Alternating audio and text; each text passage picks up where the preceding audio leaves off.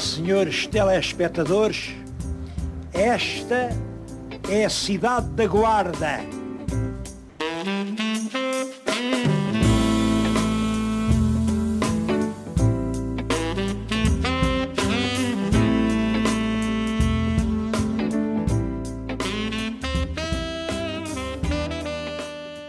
Olá a todos, daqui é o Pedro, membro da plataforma de inovação da Guarda, e vamos aqui para o quarto episódio do nosso podcast Guarda Caem Lá, em que temos o prazer de ter também um Pedro Costa, consultor que já foi consultor em diversas empresas, focadas especializadas na parte de inovação, tecnologia, digitalização, etc.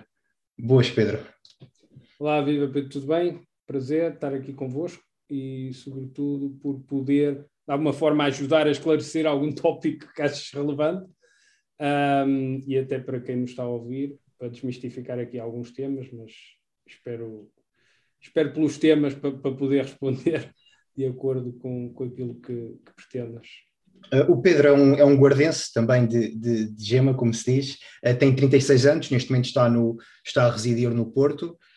De formação em engenheiro eletrotécnico pela FEU, pela Faculdade de Engenharia da Universidade do Porto, passou em diversas empresas como no início da sua carreira como a FACEC, a RENE, tirou um MBA na Porto Business School e depois foi mais para a parte de estratégia, mais para a parte de inovação, de consultoria, e é isso que vamos aqui tocar um pouco. Queria, se calhar, começar a perguntar um pouco sobre o teu percurso, como é que chegaste à engenharia e depois para a consultoria. Queria perceber qual é que foi aqui um pouco o teu trajeto. Muito bem.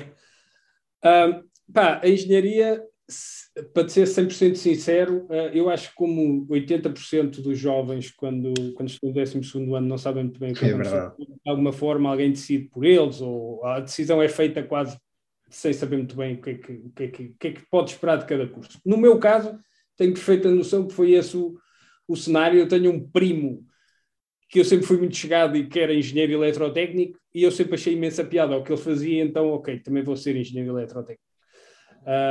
E foi um bocado por aí, entrei na FEUP.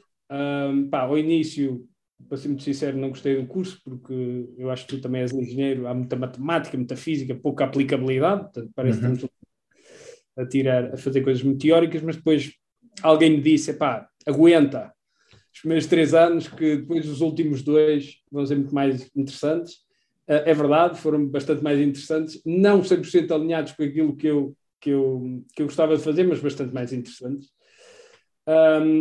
Depois acabei o curso, ainda sou de bom tempo em que a gente acabava o curso em junho, ia arranjava emprego, ia de férias e começava a trabalhar.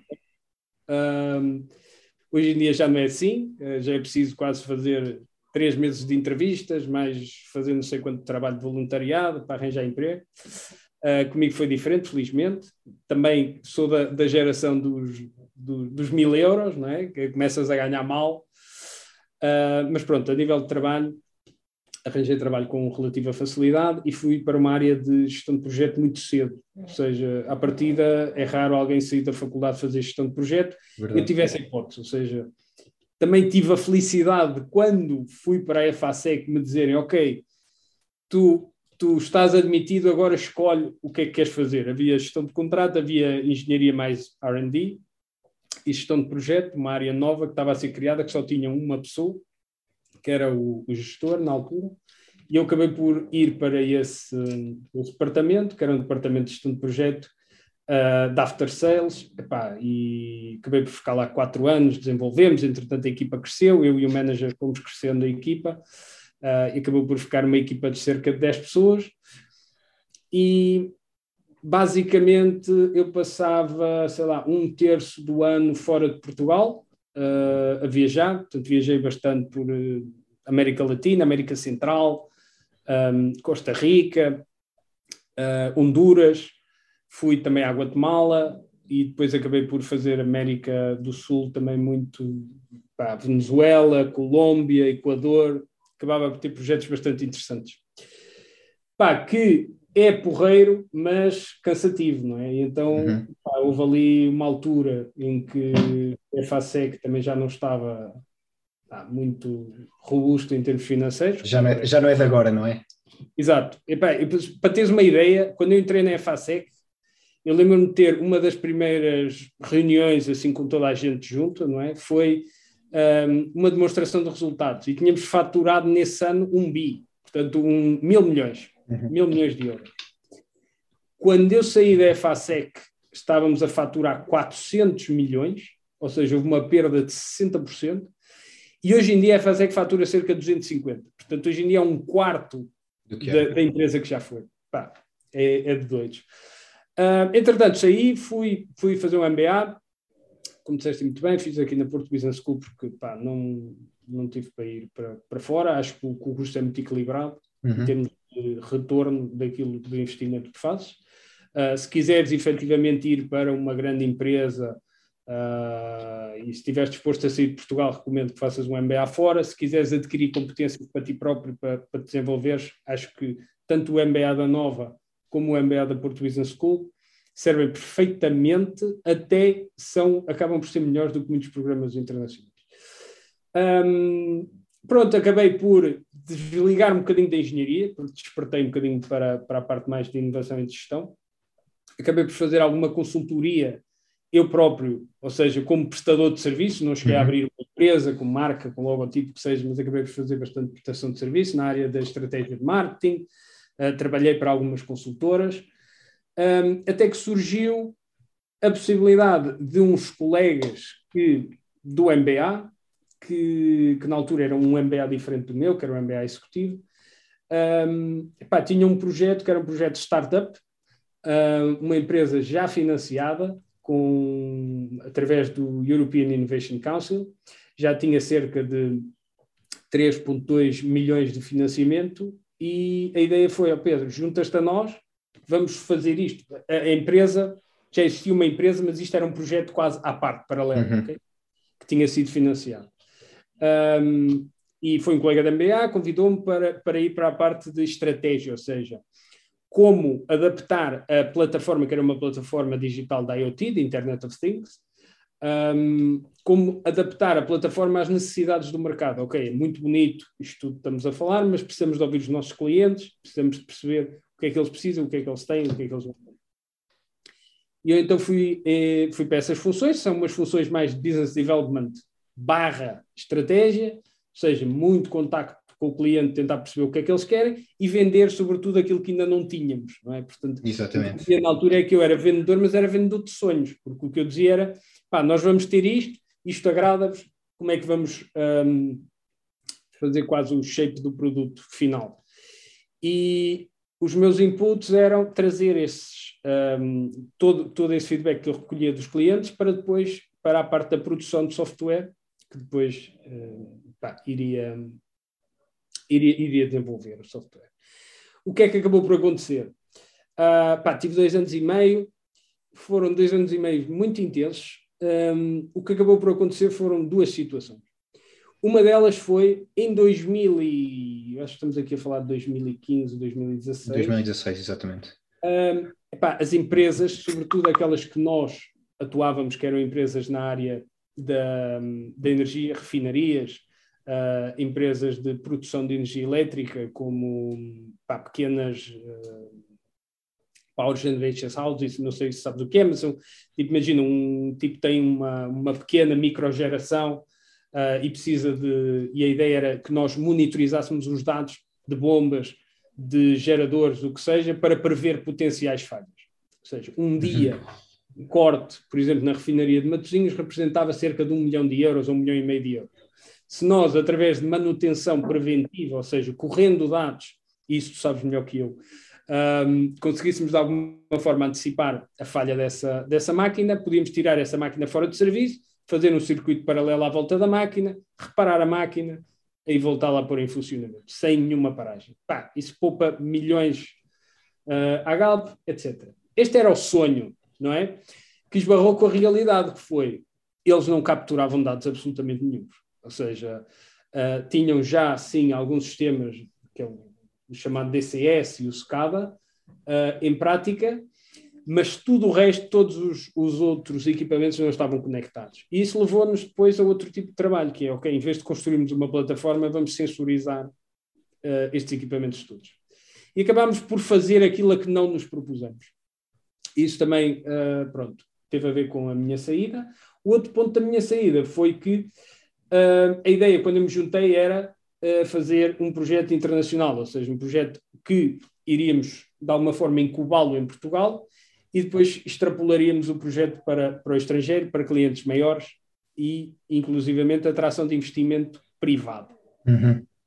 Venture capital, o que seja. Eu estava também responsável por essa parte, por contactar investidores, tentar fazer o levantamento. Na altura eram cerca de 12 milhões de euros que estávamos à procura, até que, caiu um grande contrato, na altura com uma empresa de refinação também, e quase que a empresa toda se focou nesse contrato, um bocadinho deixando de lado este novo caminho de crescimento. Eu fui um pouco contra isso, e acabei por sair porque não me revia na estratégia que a empresa, não o produto, mas que a empresa estava a levar, e depois também um pouco porque eu acho que o serviço que nós estávamos a fazer de consultoria / sensorização era pouco escalável, ok? Acho que não perdíamos muito tempo face ao retorno que queríamos ter por cliente. Pronto, entretanto... Chega à inovação e à estratégia, não é? Que é mais a área onde estás agora.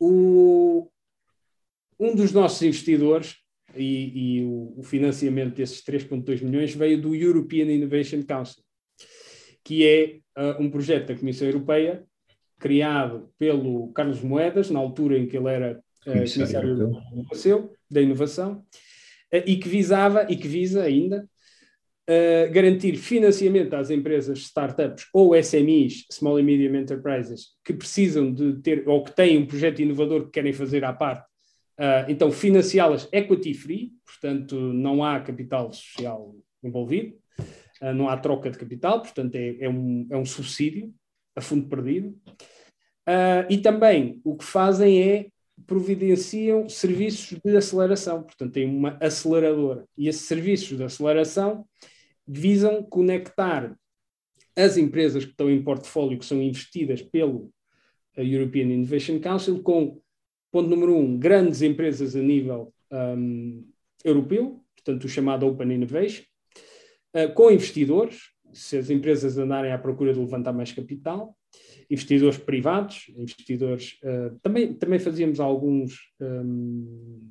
conexão com alguns subsídios, mas a partir era tudo investimento privado, portanto venture capital, private equity firms, o que seja, com procurers, portanto na área do procurement, para tecnologias mais maduras, que pudessem de alguma forma saltar aquele processo de procurement normal das empresas grandes, e entre eles, portanto conectá-los também entre eles, porque numa pool de 8 mil startups podes imaginar que há muitas sinergias que podem vir a ser. Não avances mais, porque queria abordar aqui mais esta parte da inovação e depois falar aqui até em contexto europeu dessa mesma inovação. O que é que constitui um ambiente inovador? Será a propensão à falha, ao risco, haver esse espaço? Ou seja, sentes que isso parte dos próprios colaboradores mais abaixo, ou até, se calhar, do management ou da governance mais acima? Ora bem, imagino que estejas a falar quais as condições numa grande empresa, não é? Porque uma pequena empresa já tem essas condições. Tu, se quiseres fazer uma startup, à partida, como não tens recursos, como não tens status quo... Pois, és de alguma forma obrigado a inovar, não é? Tens que fazer. Numa empresa grande, e isso é o que eu estou a fazer agora e é o que ajudamos as empresas a fazer, eu acho que é um bocadinho de tudo, ou seja, eu vou-te dar um exemplo. Ontem eu estive reunido com o Head of Global Innovation da Generali, que é uma das maiores seguradoras do mundo. Uhum. E ele o que me dizia era: Pedro, eu quero fazer, eu nem sei se devia, mas pronto, devemos fazer venture building. Estamos com um projeto de fazer venture building. O que é venture building? Para quem não sabe, é dentro de um grande corporate, o corporate de alguma forma permitir que seja criada uma startup dentro da empresa, cujo o objetivo é fazer o spin-off desta startup para fora da empresa, onde depois o corporate pode de alguma forma de ter alguma parte do capital social, mas nunca maioritário, sempre minoritário, e a empresa vai ser gerida ou por pessoas que migraram tanto do corporate, de uma equipa, ou por entrepreneurs que podes contratar fora. Pá, okay. Pessoas que já tiveram empresas e já venderam e que são apaixonados, podem vir tomar conta de nós. Pronto. E a discussão era... e eu fiz-lhe a pergunta, porque há dois tipos de venture building, que é, queres construir Horizon One de inovação, ou seja, mais perto daquilo que a Generali faz, ou queres construir completamente fora, à parte do que a Generali faz? Imagina, criar uma empresa de vinhos, por exemplo, é completamente fora, no entanto pode haver ali negócio, não é? Ele dizia-me, não, eu quero criar perto do que a Generali faz, para usufruir da infraestrutura, que é tipicamente o que acontece. Eu, muito bem. E ele fez-me uma pergunta, vocês ajudam com isso? E eu disse, sim, montamos o programa, corremos o programa 2 ou 3 vezes convosco, de alguma forma quase para vos familiarizar com o programa, e depois o programa segue. Ele disse, e vocês contratam os entrepreneurs? Eu disse, Mário,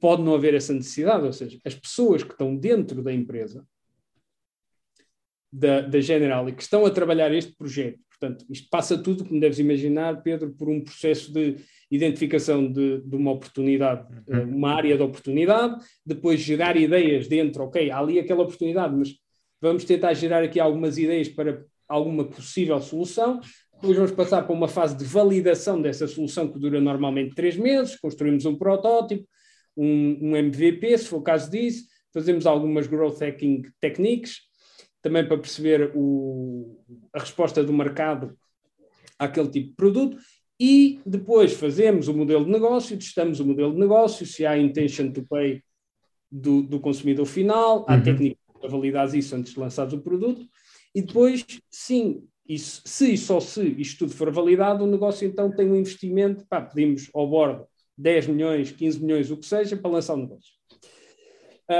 E ele dizia-me, para não me perder muito, o que ele me dizia era, dentro da Generali nós não temos empreendedores, Pedro. Tu conheces a Generali? E eu disse, eu não conheço, mas acabaste de me dizer que tem 70 mil funcionários. E o que tu me estás a dizer é que dentro de 70 mil funcionários tu não consegues arranjar um empreendedor para tomar conta deste negócio. Curioso. E ficou assim um bocado no ar, e ele ficou a pensar naquilo. E a verdade, e é curioso, porque o empreendedor, tu não nasces empreendedor, não é? Ou não há empreendedores nas grandes empresas.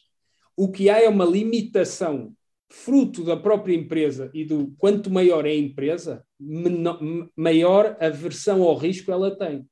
Então o que é que ela faz desde o primeiro momento do processo que inicia? É sempre tentar diminuir risco. Tentar que o funcionário faça aquela tarefa e só aquela tarefa para que ele não erre, porque ele vai ser super especializado naquela tarefa. E depois, para fazer outra tarefa, vem outro funcionário que é super especializado. Então, o que acontece é, estamos sempre a falar de risco e diminuição de risco.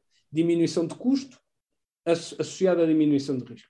O que acontece é que essa diminuição de risco, como tu saberás, todo o risco tem associado o retorno. Portanto, quanto maior risco, maior retorno. Quanto menor risco, menor retorno. E os corporates normalmente operam pela sua maturidade num contexto competitivo de baixo risco, mas também baixo retorno. Ou seja, muito volume, mas baixo retorno. E é isso que acontece com o facto da inovação não prosperar dentro de um corporate. Imagina que tu trabalhas, e nós temos esse projeto, a Roche. A Roche é uma farmacêutica, ok?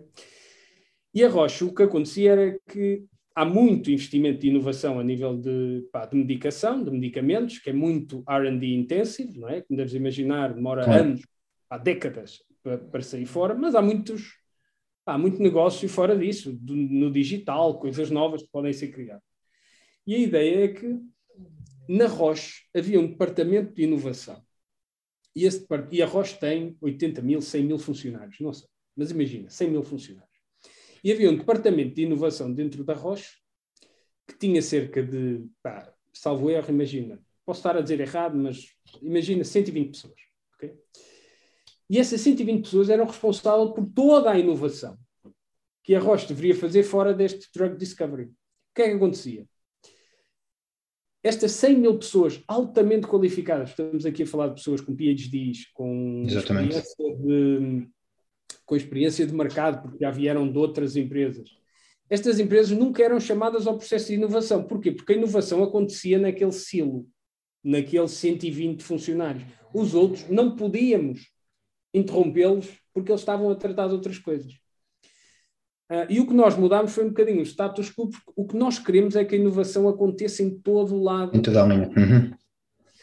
Mas para isso também é preciso haver alguma estrutura, ou seja, não pode ser, imagina tu, Pedro, que trabalhas numa grande empresa e de repente tens uma grande ideia, ok? Tu não podes de repente começar a desenvolver um projeto sozinho, tem que haver alguma estrutura, não é? Então o que nós fizemos foi, efetivamente, um programa em que ensinámos algumas metodologias de como criar um projeto e como convencer o teu gestor a apresentar aquilo ao board, ou ao diretor, e depois o diretor a apresentar aquilo ao board. Porque imagina, um cientista pode saber muito de uma molécula, mas não sabe como explicar a um gestor como é que a exploração daquela molécula através de um produto ou um serviço X lhe pode vir a ter um ROI, um return on investment de X, ok? Ele nem sabe fazer essas contas, porque ele nunca as fez. Então o que nós criámos foi isso. Respondendo à tua pergunta, o governance é muito importante, tem que haver, não pode ser só aquelas 120 pessoas que estão ali a fazer coisas giras, mas quando pedirem dinheiro, ok, isso é só para dizermos que estamos a inovar, mas não obrigado, não vou pôr lá dinheiro. Portanto, governance sim, tem que haver disponibilidade e KPIs associados aos managers para que eles possam, de alguma forma, ser forçados a inovar. Porque imagina, eu sou diretor de uma área de negócio. Vou falar de uma cimenteira, por exemplo. Tenho esse exemplo em cima da mesa neste momento. Uma cimenteira a nível mundial. Eles vendem cimento. Ponto final. Epá, cimento é cimento. Eles são os maiores a nível mundial. Cimento é uma commodity. Apesar de não ser tratado como tal, mas é uma commodity, é cimento. Pá. O que é que interessa ser cimento do A ou do B ou do C? Então, quais é que são os objetivos dos CMOs de cada país? E aqui o CMO é marketing, mas tem também responsabilidades comerciais. É vender mais cimento. Okay? Não é? E o que é que lhes é pedido? Epá, vocês têm que, de alguma forma, investigar o vosso mercado e tentar aqui surgir com novas ideias, novos produtos, porque nós estamos a ser pressionados a nível da Bolsa de Valores, e é verdade, porque, não sei se sabes, mas o cimento equivale a 7% de toda a emissão de CO2 a nível mundial. Eu também não sabia, descobri há pouco tempo. Uhum. Mas há muita pressão para o cimento vai continuar a existir, e é preciso, mas tem uma carga, uma pegada de CO2 imensa, e a Bolsa de Valores está, de alguma forma, a penalizar isso. Então a ideia é, temos que arranjar coisas novas fora do cimento, vamos continuar a vender cimento. Então a quem é que eles pediram para inovar? A cada country head, neste caso CMOs. O CMOs o que me diz é, o meu KPI, eu para receber mais dinheiro ao fim do mês, para subir e para ser considerado pelo board, o que eles me vão perguntar não é o que é que eu inovei. O que ele me vai perguntar é quanto cimento é que vendeste, ok? Portanto, para dar de alguma forma só este exemplo, e podemos avançar. E só que uma pergunta, como quais é que são, e falaste aqui na questão, por exemplo, também dos KPIs, como é que se mede a inovação? É apenas resultados económicos? Isso é uma boa pergunta, depende muito da área onde tu estejas. O resultado económico sim, portanto, e o resultado económico pode não ser return on investment, ou seja, pode não ser o retorno do investimento, mas podes medir também o percentagem de capital investido em novos projetos que falharam. Uhum. Isso é importante. Mas sim, há vários tipos de KPIs, mais operacionais, mais a nível de negócio. Mas consegues medir novos produtos, lançamento de novos produtos por segmento, lançamento de... Em B2B é um bocadinho mais difícil, mas consegues. tem mais a ver com o número de iniciativas. Em B2C, pá, Nestlé lança 20 produtos por ano totalmente disruptivos só com uma agência, okay? Com quem trabalha. Portanto, podes medir pelo número de produtos que ficaram no mercado. Passando aqui, neste caso, da inovação, e aproveitando aqui, falando, como já falámos aqui um pouco, e tu também já deste aí também umas pinceladas, na questão da consultoria para a inovação, e trabalhaste de perto na questão do European Innovation Council, como explicaste, uma aceleradora da União Europeia para startups ou para pequenas e médias empresas. Queria perceber aqui de alguma forma, e tu também já tens essa experiência também internacional, quais é que são aqui as grandes diferenças de Portugal, e que conheces também muito melhor a realidade portuguesa, e comparando com a exterior, o que é que nos diferencia aqui do que se passa lá fora? Será que um pouco, e acho que é um pouco também cultural, e diz-me se não concordas, que é muito a aversão cultural que temos ao risco.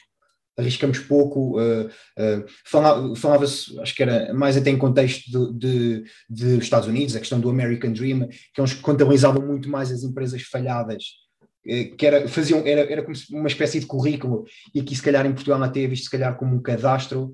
O que é aqui as grandes diferenças de Portugal para o exterior? E o que acabaste de dizer é um problema europeu, ou seja, não é só português. A aversão ao risco, comparado com os Estados Unidos, é um problema europeu. Portanto, nós não temos nós vimos de uma cultura muito germânica, de contas corretas, de nunca abrir falência, uma empresa que abre falência é uma vergonha, e isto tem muito a ver com a cultura germânica, e que depois passa por nós, porque no fundo quem gera a União Europeia acaba por ser estes 2 ou 3 países. Pronto. Mas a pergunta que tu me fizeste inicialmente é diferente, que é como é que Portugal difere dos outros países europeus? E aí eu acho que tem a ver com algumas situações socioeconómicas, mas também políticas. Na parte política há uma falta de incentivos à inovação brutal. Portanto, não há, o que nós temos é os fundos europeus que depois são aplicados à inovação, ou seja, não há fundos nacionais, enquanto na Alemanha tu tens fundos nacionais, diversos fundos nacionais, para financiar, por exemplo, para fazer o kick-off de startups com 100 mil, 150 mil, 200 mil euros. Em Portugal não há. Em Portugal há alguns projetos de 50 mil, mas é pontos ventures e pouco mais, não há grandes... Pouco mais.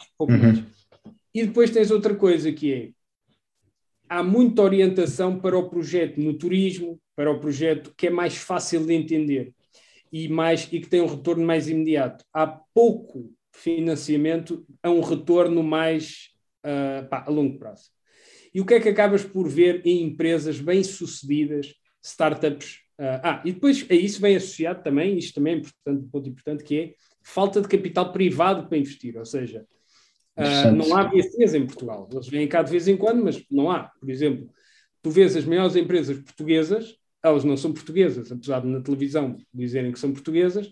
A Sword, que é o mais recente unicórnio, não é português. A Sword é uma empresa californiana. A Farfetch é uma empresa londrina. Eu acho que o único... Neste caso é Sofitzai. A Sofitzai que é portuguesa. Exatamente. Do ponto de vista de localização, enquanto serve. É uma empresa que paga impostos em Portugal. Todas as outras não são empresas portuguesas. São empresas que têm escritórios em Portugal. Não são empresas portuguesas. E isso tem a ver porque chega a uma altura em que tu queres escalar o teu negócio e não tens dinheiro disponível em Portugal. Então o que é que acontece? Tu tens que ir buscar dinheiro internacional. Uma coisa é tu seres uma empresa portuguesa sediada em Portugal e que o CEO está em Portugal e que vai a Londres fazer um levantamento de capital a umas VCs e diz, epá, sou uma empresa portuguesa e, by the way, estou aqui de passagem porque vou para Portugal outra vez no fim desta reunião. Ou dizes, não, eu sou uma empresa londrina, tenho operações em Portugal, mas sou uma empresa sediada aqui, se vocês quiserem falar comigo, passam aqui no meu escritório. E é isso que acaba por acontecer, porque não há capital disponível em Portugal. Interessante. E onde é que sentiste, e esqueci-me de referir aqui que quando estiveste enquanto consultor da empresa responsável por esta aceleradora europeia, estavas à frente, neste caso de Portugal e Bélgica, não é?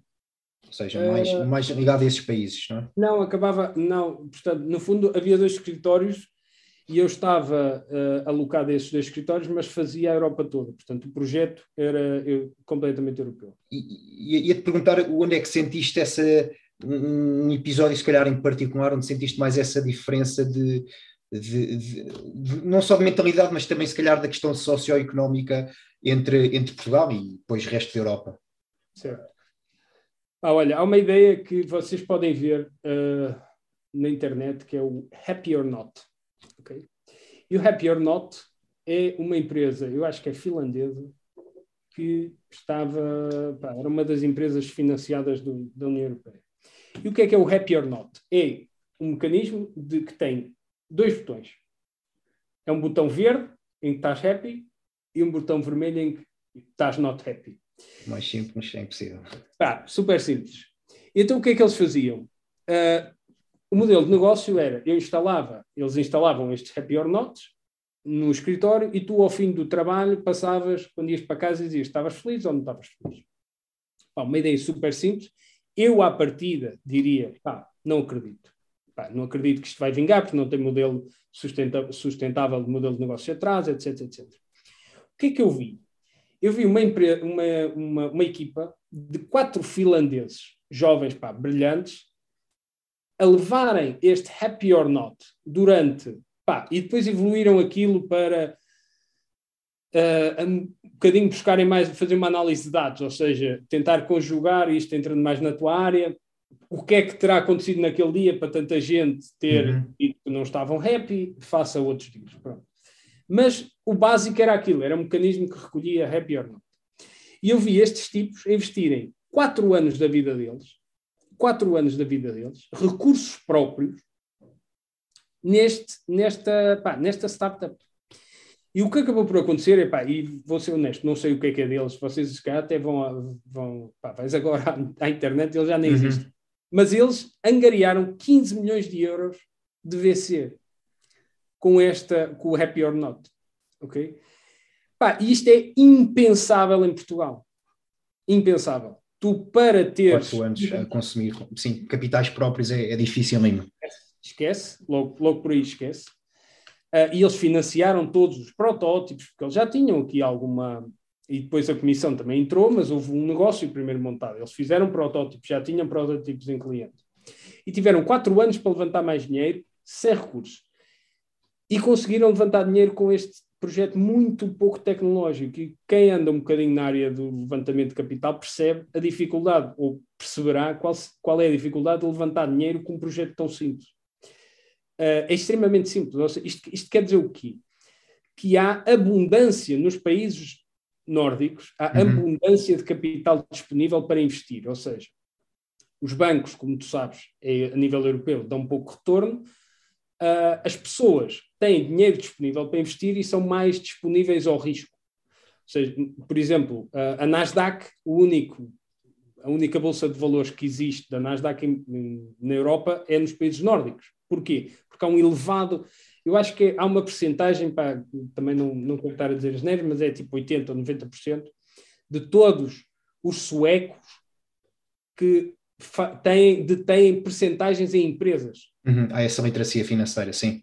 Completamente, ou seja, e não estamos a falar de empresas tecnológicas, pode ser tipo o barbeiro, percebes que foi pedir tal à pessoa, mas há esse cenário. E em Portugal não há, e não vai haver tão cedo.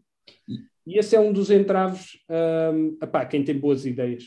Sim, é verdade, se não há capital também não vai haver tempo para o erro, para a procura, tens razão. E agora pondo a equação ao contrário, como é que...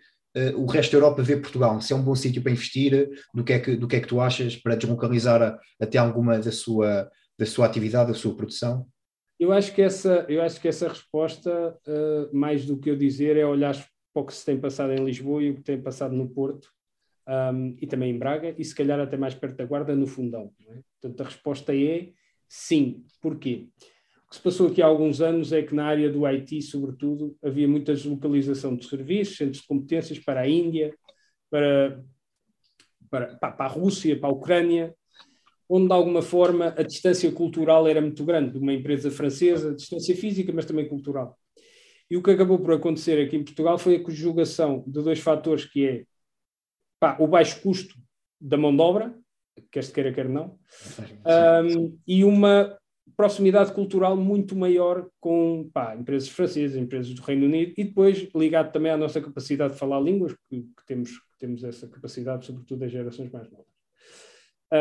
O que é que acaba por acontecer, e eu aí sou um bocado mais reticente a este sucesso do que acontece no Porto e o que é que acontece em Lisboa?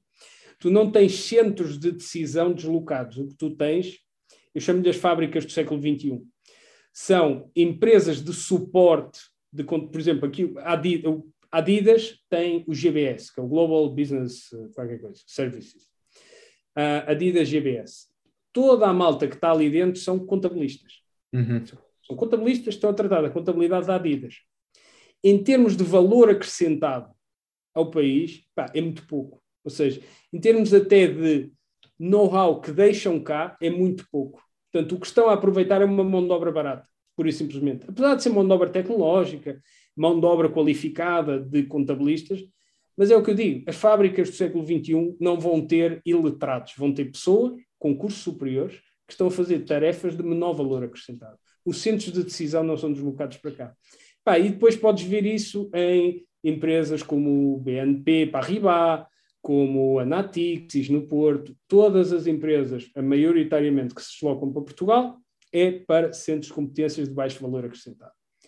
E não faz mal. Ou seja, nós precisamos disso, porque precisamos de empregar os jovens, precisamos de gerar aqui algum... Porque não faz mal, dentro de uma Europa em que anda a duas velocidades, nós fazermos esse serviço e os centros de decisão estarem no outro lado. O que tem que haver é um esforço da parte dos governantes para tentarmos também desenvolver empresas nossas, para que depois essas empresas nossas possam deslocar este tipo de serviços para outros países, sobretudo países, sei lá, de leste ou o que seja. Mas, no fundo, respondendo à tua pergunta, acho que Portugal é um caso de sucesso por esses fatores. E, sobretudo, no fundão, o que tu vês, e acho que acabou por desmistificar um bocadinho aquela ideia que nós tínhamos de, no interior não, porque fica a 200 km do aeroporto mais próximo e a 360 km de Lisboa, e não, é possível criar bons centros de competências, é possível ter mão de obra qualificada a gerar valor para uma empresa, ainda que eu considero que seja... Baixo valor acrescentado e com pouca transferência de conhecimento, mas é possível, e é possível haver essa fixação de jovens nesta zona, que acabam por vir para cá. E ainda bem, e facilitaste-me aqui o trabalho e fizeste aqui a ponte e bem, falaste a questão de, porque falavas da questão de Portugal no contexto europeu, e se calhar agora falar aqui um pouco de Portugal, de cenário interno, falaste na questão de Porto, Lisboa, Braga, e agora ofereceste também o outro lado da moeda, que neste caso aqui o interior, neste caso deste o exemplo do fundão. O interior pode dar uma forma de ser inovador e fazendo a ponte para o início da conversa? O interior tem tanta capacidade de ser inovador como qualquer outro, e é o que eu digo, o fundão provou isso. Agora, o que falta é o Porto, a cidade do Porto, não lhe vieram cá bater à porta. A Natixis, que é um banco francês, que tem aqui cerca de quase 1000 pessoas, aquilo não para de crescer, não veio cá bater à porta e dizer, olha, vocês arranjam-nos condições a nível de espaço, disto, daquilo, até a nível de fiscal, arranjam-nos condições para nós nos interessarmos. Não, houve ativamente uma busca, foi criado um gabinete há muitos anos, que é o Invest Porto, que tem pessoas competentes para ir atrás desse investimento, ter reuniões com empresas e tem como qualquer vendedor, tem um PowerPoint, um deck, e que vão-se explicar porque é que o Porto é mais vantajoso que outra cidade. E neste momento o que tu tens, há muita concorrência. Porto compete com Barcelona, uhum. Portanto, aqui as cidades mais do sul europeias, mais cosmopolitas. E isto é quase como um vendedor que vai porta a porta a tentar angariar clientes. Verdade, e é o que eles fazem, não estão sentados na cadeira à espera que haja uma empresa ou que o Estado, neste caso, através do secretário de Estado da internacionalização. Sim, exatamente, que venha dizer, olha, temos aqui uma empresa, vá ali à guarda a ver se aquilo interessa. Não, tem que haver essa busca ativa, isso não há. E o fundão foi ali. E como é que, o fundão é uma das respostas, mas como é que se fomenta essa mudança de paradigma? é dar um maior papel de destaque às instituições de ensino, neste caso falando do interior mais os politécnicos, onde é que está aqui o caminho de mudar o discurso dos próprios agentes políticos, como é que está aqui o que é que pode ser aqui a solução para mudar aqui o paradigma? O discurso dos agentes políticos está lá, o problema é a ação dos agentes políticos. Uhum. Porque, repara, a função da universidade, a função do Politécnico é formar pessoas. Preferencialmente formá-los para que de alguma forma acrescentem valor no mercado de trabalho. Uhum. Eu acredito que, havendo uma empresa, está aprovado na Covilhã, o que eles fazem são parcerias depois com as empresas. Agora, com as empresas que se vão instalar no fundo. O problema está em atrair as empresas, mostrando-lhe, olha, custo, por exemplo, na Guarda. Quais é que são as vantagens de uma empresa se vir instalar na Guarda? Metro quadrado de escritório, mão de obra disponível, com capacidade de mão de obra jovem, com capacidade de adaptar, e a Altra fez isso, por exemplo, tem uma cadeira ou duas no curso de Engenharia Informática, em que dão já quase um bocadinho aquilo que depois eles absorvem na Altra. Isso não está disponível no técnico. Uma empresa, se quiser ir ao técnico e fazer uma coisa dessas, isso não é possível. É impossível, é verdade. E ali no IPG é possível. Portanto, isso tem que ser vendido de alguma forma como uma mais-valia. Mão de obra mais barata, o que significa salários mais baratos, mão de obra disponível, um custo, uma qualidade de vida superior para quem está, mas também para quem vem, quem virá a gerir, tem uma qualidade de vida superior. Mas isso tem que se ir atrás. Agora, depois... Se o IPG acompanha, se a UBI acompanha, eles vão acompanhar com certeza. O que falta é vontade política para fazer um investimento, se calhar a mais do que 4 anos, ou seja, criar hoje um gabinete de investimento como deve ser, e de busca de investimento, e se calhar começar a ter retornos daqui a 5 anos, porque isto também não é de um dia para o outro que as empresas depois se vêm instalar, não é? Sim, se calhar o problema é que pronto, fazemos política há 4 ou 5 anos, não é? Exatamente, é um problema maior. É verdade, é verdade. É um e aqui em jeito de conclusão, para não estar a consumir mais o teu tempo, tocámos aqui em diversos pontos, Portugal, o resto da Europa, interior, Guarda. Queria-te perguntar aqui agora do ponto de vista mais genérico ou mais pessoal, enquanto do ponto de vista também da tua carreira, aqui quais é que foram aqui as tuas maiores aprendizagens, aqui um maior erro, algo que queiras aqui deixar para a posterioridade? Mas a nível de carreira, a nível... De... Em carreira pessoal, o que achares que sentes que dá uma forma importante transmitir? Muito sinceramente, a nível tanto de carreira como de projetos que fui tendo, não me arrependo de nada. Fiz coisas mais interessantes, menos interessantes. E tive esta conversa há pouco tempo com uma amiga que estava com essa dúvida. O que me motiva a mim é aprender mais. Ou seja, há pessoas que, por exemplo, imagina, eu comecei a trabalhar na engenharia eletrotécnica, não é? E a ideia era ser cada vez mais especialista em termos de engenharia eletrotécnica. Ia ter seguido essa carreira, mas eu opto sempre por ir um bocadinho ao lado, um bocadinho ao lado, um bocadinho ao lado, e acabo por aprender sempre. E quando eu deixo de aprender, normalmente eu mudo de emprego. E isso não é que eu me arrependa, mas é uma opção quase inconsciente, e que eu tomei consciência há muito pouco tempo, que eu acabo por fazer isso, que é, vou sempre tomando opções um bocadinho ao lado, porque me permite, não é? Porque, normalmente fazes uma coisa e consegues ir um bocadinho ao lado, desde que seja mais ou menos a mesma coisa, não é? Consegues fazê-lo e aprendendo ao mesmo tempo. Mas o meu conselho é esse, descubram muito cedo se querem ser especialistas ou generalistas, e tentem adaptar a vossa carreira de acordo a isso. Há um livro muito giro sobre isso, e tentem gerir a vossa carreira em conformidade, porque depois, para ficar muito tempo numa empresa, hoje em dia já não traz retorno, nem financeiro, nem pessoal. E aqui, se calhar, a última questão, e sendo este um podcast com o nome Guarda Caem Lá, que visão é que tens para a Guarda, que é que achas que poderia ser e não é? Já deste alguns insights anteriormente, mas assim, jeito de conclusão, o que é que achas que poderia ser feito e não é?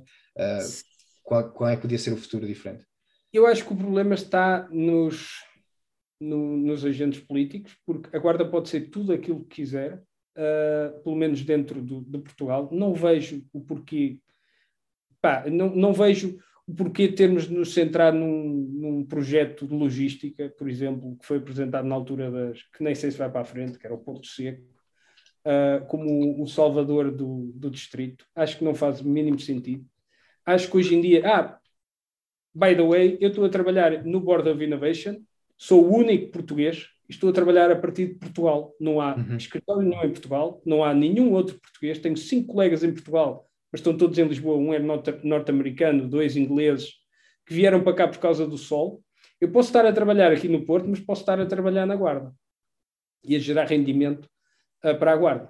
Ou seja, não há motivo algum para o qual as pessoas não fiquem na Guarda neste momento, ou não haja uma atração de empresas para a Guarda neste momento. Só há uma coisa, que é falta de vontade política e falta de pensamento a longo prazo. Porque o que é certo é que jovens como tu, como eu, já não sou jovem, mas pelo menos... És menos jovem. Aquele cartão jovem, via o cartão jovem, depois chega a uma altura, corta, um gajo já diz, pronto, já não sou jovem.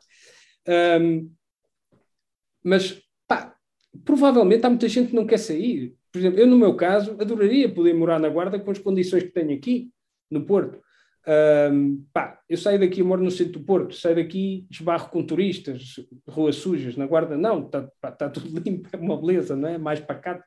Portanto, não vejo qual é o problema das pessoas não quererem ficar. O único problema não é as pessoas não quererem ficar, é não terem oportunidade para isso. E tem que ser gerados essas oportunidades. Agora sou um bocadinho pessimista. Ou realista, de outro ponto de vista, não é? Eu quero acreditar que é pessimista. Acho que não há capacidade sequer para se ter um diálogo com os políticos locais neste momento. Ou seja, tu mesmo que lhe queiras explicar o que é que eles têm que fazer, a capacidade ou a falta de atenção para estes temas é tão baixa que terias que ter quase um discurso... E se calhar correndo o risco de estar a ser um pouco injusto, mas é quase como falar para uma parede. Não há entendimento, não há conhecimento sequer desta realidade, do que é preciso fazer, de como é que é preciso fazer. Mas para isso é que nasceu a vossa associação, não é? A vossa plataforma. Por isso. Exatamente, e contamos contigo e falaremos no futuro, certamente, sobre aqui alguns temas em comum. Resta-me agradecer-te, Pedro, por este tempinho que nos deste. Agradecer também a quem nos está a ouvir, para nos seguirem, continuarem a seguir nas redes sociais, Instagram, Facebook, LinkedIn, porque vão ser mais episódios e obrigado mais uma vez ao Pedro e até à próxima. Senhores telespectadores, esta é a cidade da Guarda.